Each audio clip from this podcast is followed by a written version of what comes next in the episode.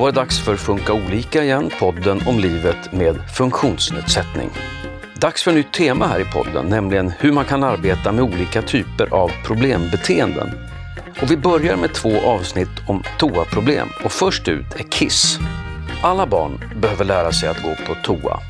Men barn med funktionsnedsättning kan behöva extra hjälp. En del känner inte när de är kissnödiga. Andra förstår inte varför man ska gå på toaletten. Men det går att lära sig. Och hur den toaträningen går till ska vi lära oss mer om i dagens program.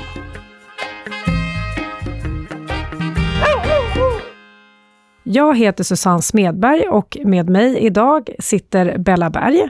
Hej. Du är psykolog och jobbar bland annat med att hjälpa folk att lära sig att gå på toaletten. Ja, det, jag jobbar som handledare inom habiliteringen och på Habiliterings resurscenter. Och där handleder jag medarbetare i att lära barn att gå på toaletten och deras nätverk. Och varför är det viktigt att kunna gå på toaletten? Eh, vi människor tycker att det är väldigt trevligt med folk som sköter sin toalett alldeles själva. Och det börjar vi jobba på väldigt tidigt, så fort barnen kan springa och gå. Och i somliga kulturer långt innan dess. För att eh, det luktar inte så trevligt, speciellt inte om det har legat längs kroppen en längre tid.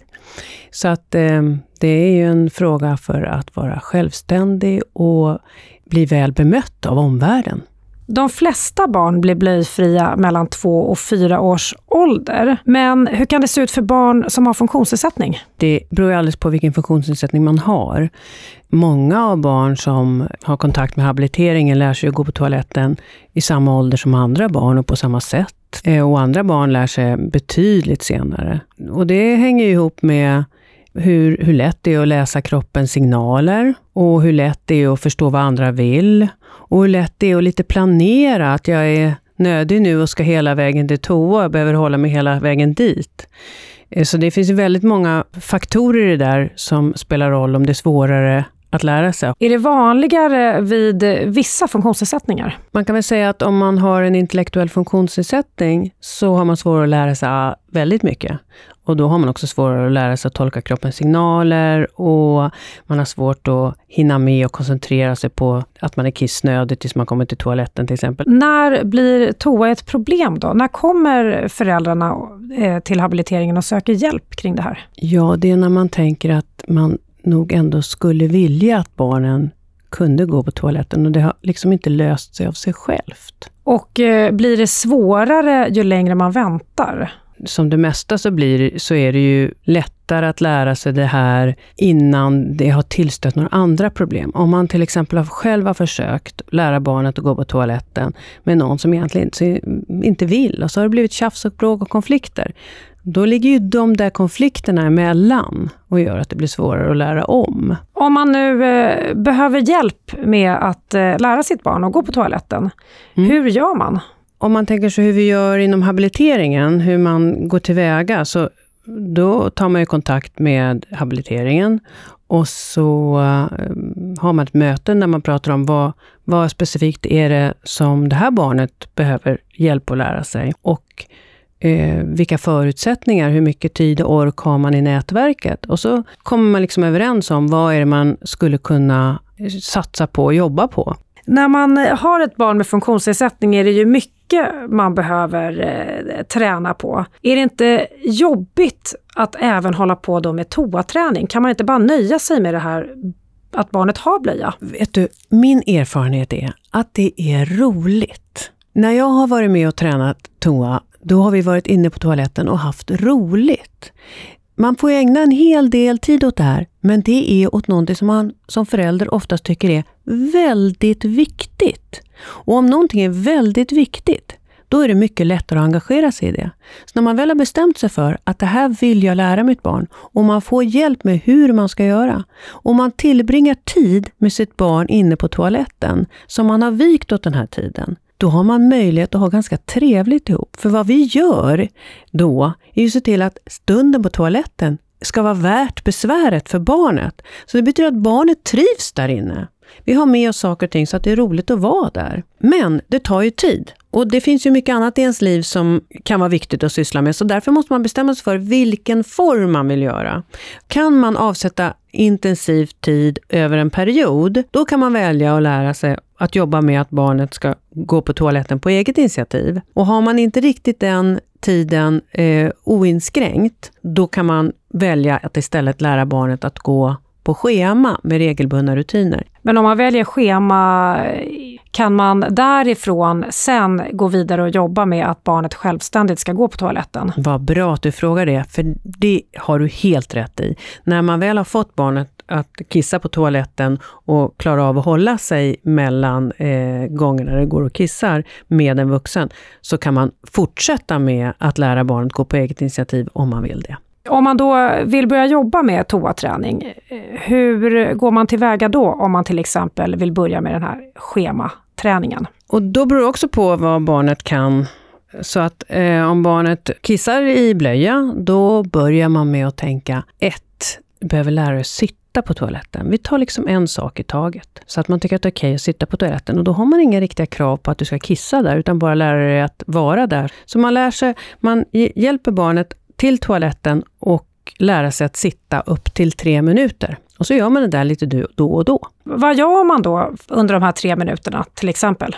När man ska lära någon att sitta på toaletten så hänger det ihop med hur, hur, hur kul tycker barnet det är, hur trevligt är det, hur väl funkar det, hur väl samarbetar man? Så om man har ett barn som tycker att det är rätt okej, okay, följa med in på toaletten, ta ner byxorna och sitta med naken rumpa på toaletten, så är, sitter man ju bara eh, och har lite trevligt ihop. Man börjar med att be barnet sätta sig och så sitta så länge som man vet att barnet fortfarande kommer tycker att det är okej. Okay. Så man slutar på topp. Inte för att barnet har tröttnat och inte vill sitta där, utan man slutar innan dess. Och så eh, uppmuntrar man och eh, berömmer och vad vi kallar många gånger förstärker barnet på något vis, så att den tyckte att det var värt att sitta där. Och när barnet eh, har blivit okej okay med att sitta på toaletten, vad händer då? Då tänker vi att då börjar vi planera lite grann, så att vi hoppas, vi planerar till exempel att man går och sätter sig där var 90 minut eller någonting sånt så pass ofta att vi hoppas att vi också ska få kiss i toaletten. Så då vill man tajma in mm. sittningen med kissnödighet? Ja, och det, då behöver man ju kolla av lite grann hur ofta kissar det här barnet. Brukar blöjan vara torr en stund? Eh, hur ofta brukar det vara att man kissar? Det är inte alltid man vet om det i förväg, så då tar man det var 90 minut och så försöker man tajma in det då när man vanligtvis brukar kissa. Typ efter maten eller i samband med att man kliver upp på morgonen. Det är rätt bra att direkt gå in på toaletten och sätta sig. Och så försöker man göra det här under dagen regelbundet och när man får kiss, vilket man ofta brukar få då, då är man beredd. För det är just då man måste förmedla till barnet att det var ju det här vi väntade på. Det var det här som är det jätteroliga att du har gjort. Då så ska man ha någonting som verkligen visar barnet att det var värt besväret och det var precis det här vi ville. Vi tycker att det är liksom bättre när du kissar här än i blöjan. Så det serverar man ju då på en gång när det har kommit. Och händer det här några gånger så börjar barn känna att det där, kopplat ihop med det där roliga, ja, jag vill nog gärna anstränga mig för att kissa på den där toaletten. Vad kan det vara för rolig sak som händer? Ja, då får man ju undersöka ganska noggrant vad just det här barnet tycker är roligt eller är värt. Vad gillar barnet? Så då gör vi vad vi brukar kalla en förstärkarkartläggning. Och ofta är det för, idag, är det ju att eh, titta på något speciellt program på iPad. Eh, det kan vara att äta någonting som jag tycker är väldigt gott och det kan vara leka någon lek som jag tycker om. När barnet då väl har börjat förstå att eh, det är jättebra att kissa på toaletten och alla blir jätteglada, är det klart då? Nej, det är det verkligen inte. Det, det, nu har vi kommit jättelångt och alla är jätteglada när barnet börjar fatta att det, det är vettigt att kissa på toaletten. Men det betyder inte att man gör det varje gång. Men om man har kissat på toaletten och kissat ur sig, då dröjer det ju faktiskt en bra stund tills man kommer behöva kissa igen. Då börjar man gå med ett visst jämnt mellanrum. Och när barnet i stort sett kan hållas en hel timme, då tar man av blöjan. Och då brukar hända någonting för barnet också, därför att det är lite kopplat till vad man tänker att det känns bekvämt att kissa. Så att det är klart att man kissa, kan kissa på sig, men när man inte har blöjan längre så blir det liksom, då har, blöjan har ju varit ens toalett kan man säga. Och det är inte helt naturligt att kissa riktigt var som helst. Så att om man är van vid blöjan och man tar bort den då, och man har ett alternativ, nämligen toaletten, då känns det ju bekvämare att hålla sig lite tills man kommer till sin andra toalett. Det är bara det att för våra barn kan det vara så att det där med att hitta till toaletten och komma på att man ska gå dit när man inte är där, det är inte så lätt. Så att i det här läget så har vi så att det man försöker lära barnet är, håll dig och kissa när vuxen tar dig till toaletten. Så på det här viset så lär man sig att kissa på vad vi kallar på schema. Och då betyder det alltså att man tar av blöjan och barnet håller sig kanske en timme. Och så går man på toaletten och sätter sig. Och då måste man börja registrera och ha koll nu. Så att man verkligen har koll på att man går regelbundet en gång i timmen. Så småningom är man kanske uppe i en och en halv timme att hålla sig. Då gäller det att alla runt barnet är invanda vid den här rutinen. Jättebra att du säger det. Därför är det jätteviktigt att alla personer runt barnet som eh, tar hand om barnet är involverade accept och accepterar att jobba med det här på det här viset. Och det är viktigt också att man håller sig till de här tiderna, för annars kan inte barnet lära sig att så att säga få in i sitt system att jag håller mig i en och en halv timmes jag, jag håller mig en och en halv timme i taget, så att säga. Och det, det sätter sig liksom i kroppen. Och det betyder att om barnet ser lite nödigt ut däremellan och börjar trampa och ha sig, så kan man inte börja rucka på den här tiden och börja springa med en kvart här och en timme där. Och, för då kan inte barnet lita på att det, och vuxna kan heller inte lita på att det är en och en halv timmes perioder man håller sig. Och det här är lite svårt för omgivningen att acceptera. Men kan eh, barnen hålla sig sådär länge? Tänk om man har druckit jättemycket vatten till exempel? Ja, då blir det ju lite tjorvigt. Eh, utan man behöver hålla eh, dryckesrutinerna ungefär. Och det är klart att det inte det är inte extremt snäva regler på en och en halv timme, men på ett ungefär så att man inte börjar springa eh, titt som tätt, för då är det svårt för barnet att lära sig någon biologisk klocka för att hålla sig. Men är det bättre då att eh, barnet i ett sånt här läge kissar på sig och att man hellre väntar den här tiden för att ändå hålla sig till rutinerna? Ja, ibland kan det vara så. Att man får eh, acceptera att det blir en annan olycka.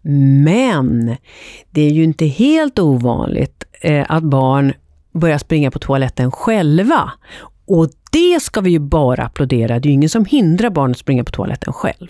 Utan, och ser vi några sådana tendenser, då börjar vi få barn som går på eget initiativ, det vill säga inte är beroende av schemat. Och då behöver vi ju eh, applådera och berömma och hitta olika sätt att förstärka dem eh, jättemycket. Händer det att eh, vissa barn vägrar att eh, gå på toaletten? Alltså det om, om man gör det på det här viset stegvis, att bara först vänja sig vid att vara på toaletten, att sitta på toaletten och det är trevligt, korta, korta pass, sluta när man själv fortfarande tycker att det är roligt. Nej, det brukar inte vara något problem.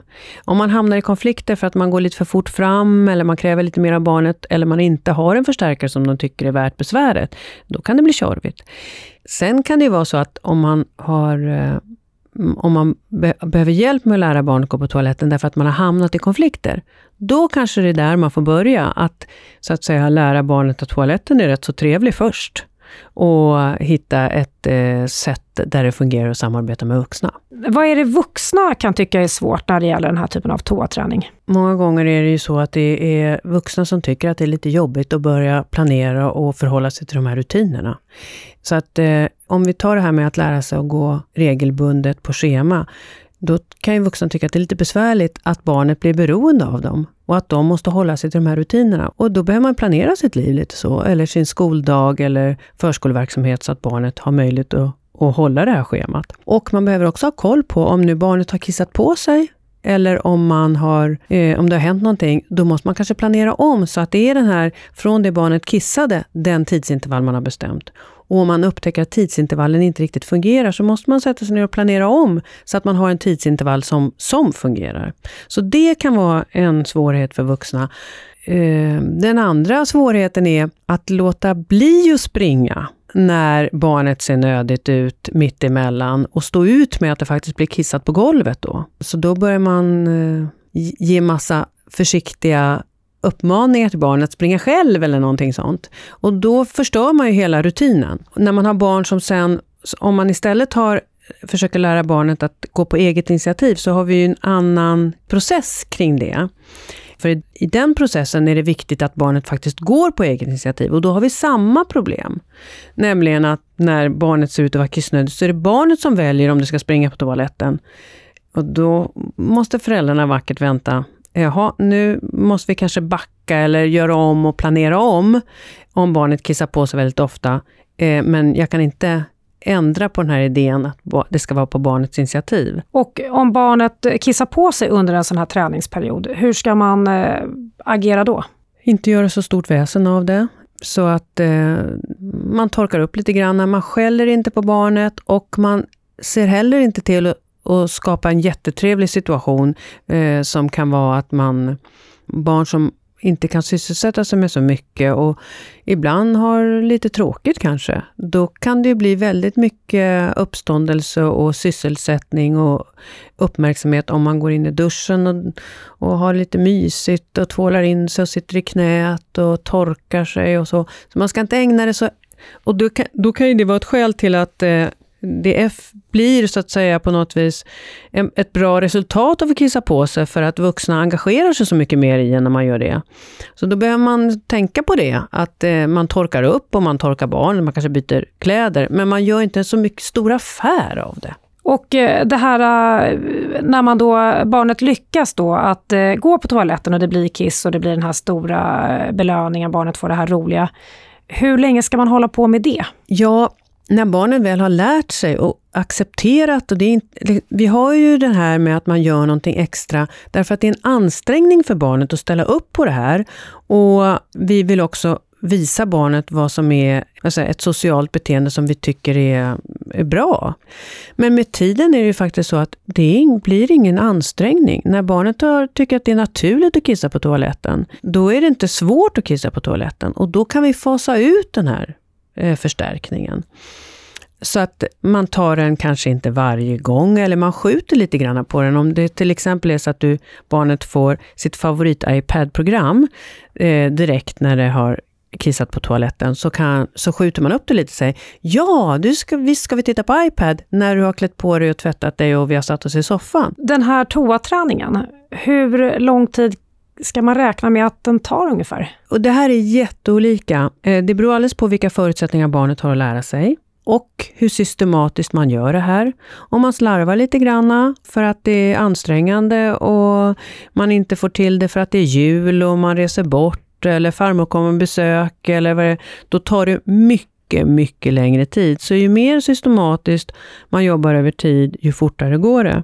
Och ju lättare barnet har att lära sig, ju fortare går det. Så man kan säga att det, för, eh, det kan ta allt emellan några dagar till flera veckor eller månader.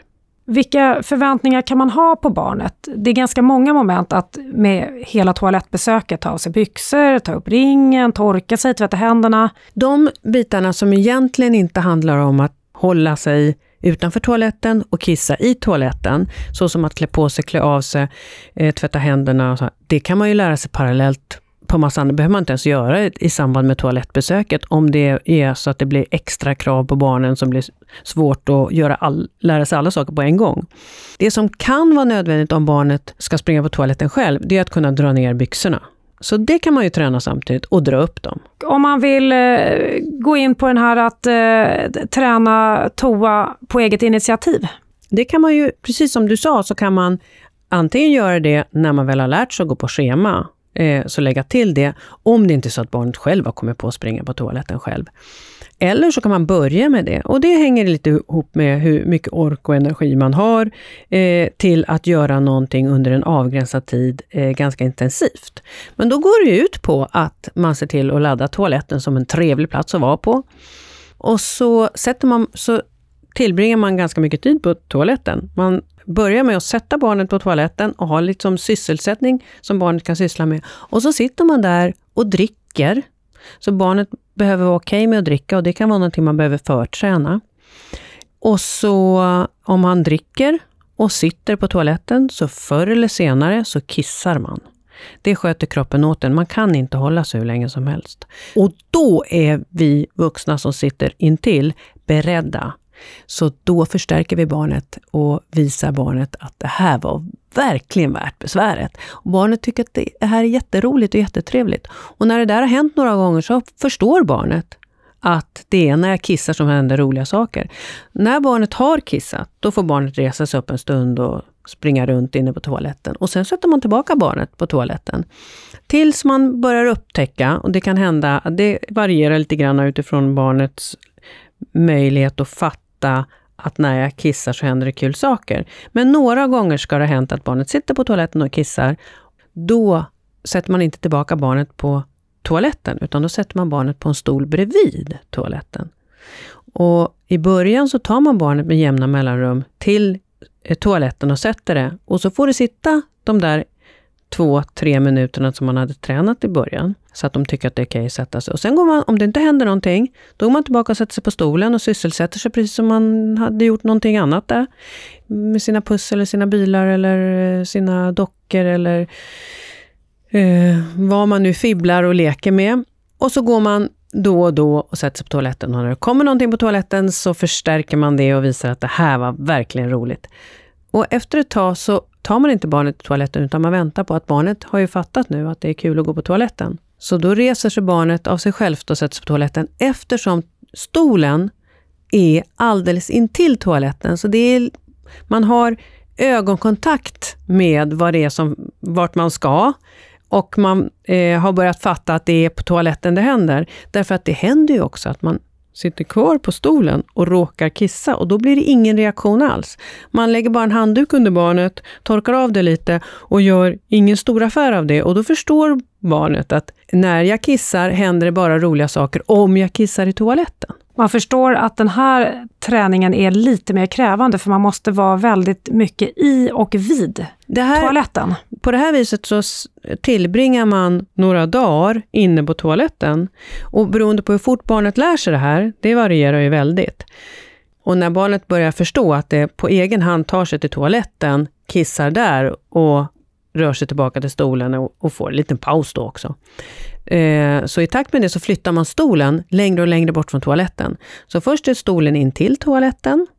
När barnen har klarar av att resa sig och gå upp och kissa på toaletten så flyttar man stolen en meter från toaletten. När det klarar av att gå från den stolen och sätta sig på toaletten och kissa på rätt ställe och inte kissar på sig under hand, under, någon annanstans, så flyttar man stolen utanför toalettrummet, alltså utanför badrummet, så det sitter, står stolen i hallen. Och så sysselsätter man sig i hallen istället, eller man sitter i köket, eller, och så småningom kanske barnet är i något rum som är lite längre bort eh, och ska klara av att ta sig själv till toaletten. Och hur lång tid kan det här ta då, innan barnet lär sig att ta Om sig? man gör den här intensiva träningen så brukar det ta mellan en och två veckor tills barnet klarar av att hålla sig och gå på toaletten i Eh, en längre sträcka. Men kanske inte redan då klarar av att springa in ifrån lekparken till toaletten. man får träna alla leden, för det är inte säkert att barnet generaliserar till olika andra miljöer för det. Så då kan man behöva träna dem var och en för sig. Så man provtränar när man är på besök hemma hos farmor, att visa toaletten och att eh, innan, direkt när man kommer, och sen eh, vara hemma hos farmor, kanske i en lugnare miljö, kanske inte släktträff för första gången. Och så eh, lär sig barnet att även i den här miljön, när jag blir kissnödig, reser jag mig upp och går till den toalett som finns här. Kan det vara så där då att eh, barnet kan gå på toaletten i nästan alla fall, men kanske inte då i en lekpark? Ja, det kan det ju lära sig, men det kanske tar lite längre tid att lära sig när det är längre bort, när man är längre bort från toaletten och speciellt om man har roligt. Då lyssnar man inte lika mycket på kroppens signaler. Och de situationerna är svårast att lära sig att bli uppmärksam på att man är nödig och springa till toaletten. Så de behöver man träna lite extra. Avslutningsvis då, blir alla torra? Ja, faktum är att många fler barn kan bli torra än vi tror. De här programmen är ju utvecklade i helt andra sammanhang. För eh, vuxna, äldre, eh, människor med stora kognitiva svårigheter som har lärt sig att gå på toaletten själva. Så ja, eh, det här kan stort sett alla barn, eh, jag ska inte säga alla, men väldigt, väldigt, väldigt många av våra barn lära sig när man gör det systematiskt och över tid. Hur är det på natten då? Blir barnen torra även på natten? Det här är någonting som många föräldrar kommer med när barnet redan är torrt på dagen och går på toaletten antingen med hjälp av vuxna eller på egen hand, men fortsätter att kissa i blöjan. Och då behöver man både titta att det inte är något medicinskt, somliga barn, eh, och det är vanligare bland pojkar, har eh, lite annorlunda eh, hormoner som heter minerin och att den inte riktigt fungerar. Det är den som gör, det hormonet gör att eh, produktionen av urin avstannar under natten och därför kissar man inte på samma sätt när man sover. Så det kan man behöva undersöka om man behöver eh, ordna med det. Eh, och då kan man få det i form av nässpray. Eh, men om det inte det är problemet, då kan man lära sig att vakna om man är kissnödig och gå på toaletten och kissa. Och då kan man antingen eh, göra det genom att träna och gå och kissa i, på ett schema. Eh, eller att man väcker att barnet man då? väcker barnet och så går man och kissar. Eh, då kan det också vara så att man eh, har ett larm. Så att larmet känner av att det är på väg att bli kiss, kiss, alltså att barnet är på väg att kissa och tjuter till, då slutar man att kissa. Vaknar, väcker barnet och går och kissar. Det viktiga med den här träningen när man lär barn att gå och kissa på natten för att inte kissa i sängen, det är att man inte bär barnet halvsovande till toaletten och sätter och kissar, för då kommer barnet fortsätta vara, kissa i sömnen. Det vill säga, det är helt beroende av att någon tar eh, en till toaletten och får en att kissa där. Så, för det är naturligt att man tänker att man inte ska väcka barnet, så eh, att det är lite taskigt att göra det. Men barnet Men det, måste, måste Barnet förstå... måste vara helt vaket och svara på frågor, gå själv till toaletten och kissa där. Och man vill gärna ha barnet torrt även på, på natten? Ja, om man, att, att kissa på natten innebär ofta att man kissar bredvid. Eh, hur, om man fortsätter att göra det så kommer man förr eller senare vara för stor för blöjorna och kissa så att man får byta lakan och så det blir kiss i madrassen. Och det är väl det man vill komma ifrån, att man vill att barnet ska vara torr och självständig och det ska inte bli en massa urin på andra ställen än i toaletten. Och om man vill ha hjälp med den här typen av toaträning, var kan man vända sig? Ja, det är väl jättebra att vända sig till sitt habiliteringscenter. Där har man program för hur man går tillväga. Klarar man av att eh, göra den här träningen själv med sitt barn? Om man, om man har ett barn som har hjälp ifrån habiliteringen så kan det vara idé att eh, ta upp det här med, sin, eh, med personalen på habiliteringen diskutera både vilken typ av insats man ska göra och vad det kommer innebära för just det här barnet. Man kan alltid pröva somliga av de här delarna, men det kan vara idé att diskutera med någon och fundera över hur man lägger upp det och ska man göra en intensiv toaträning, då är det nog bra att ha planerat det med habiliteringen och, och ha kommit fram till tillsammans att det verkligen är den insatsen som är den bästa i det här läget. Då säger jag tack till dig Bella Berg. Mm, tack så mycket. Och eh, du kommer komma tillbaka hit och eh, då prata om bajs tillsammans mm. med en familj som mm. jobbar med den typen av problematik. Ja. Vi hörs igen och eh, tack till dig som har lyssnat. Du har lyssnat på Funka olika, en podd från Habilitering och hälsa som är en del av Region Stockholm. I nästa avsnitt fortsätter vi att prata om toaproblem och då har turen kommit till bajs. Vi träffar Caroline och Pelle som håller på att träna sin son med diagnoserna autism och intellektuell funktionsnedsättning att bajsa på toaletten. Vi hörs då!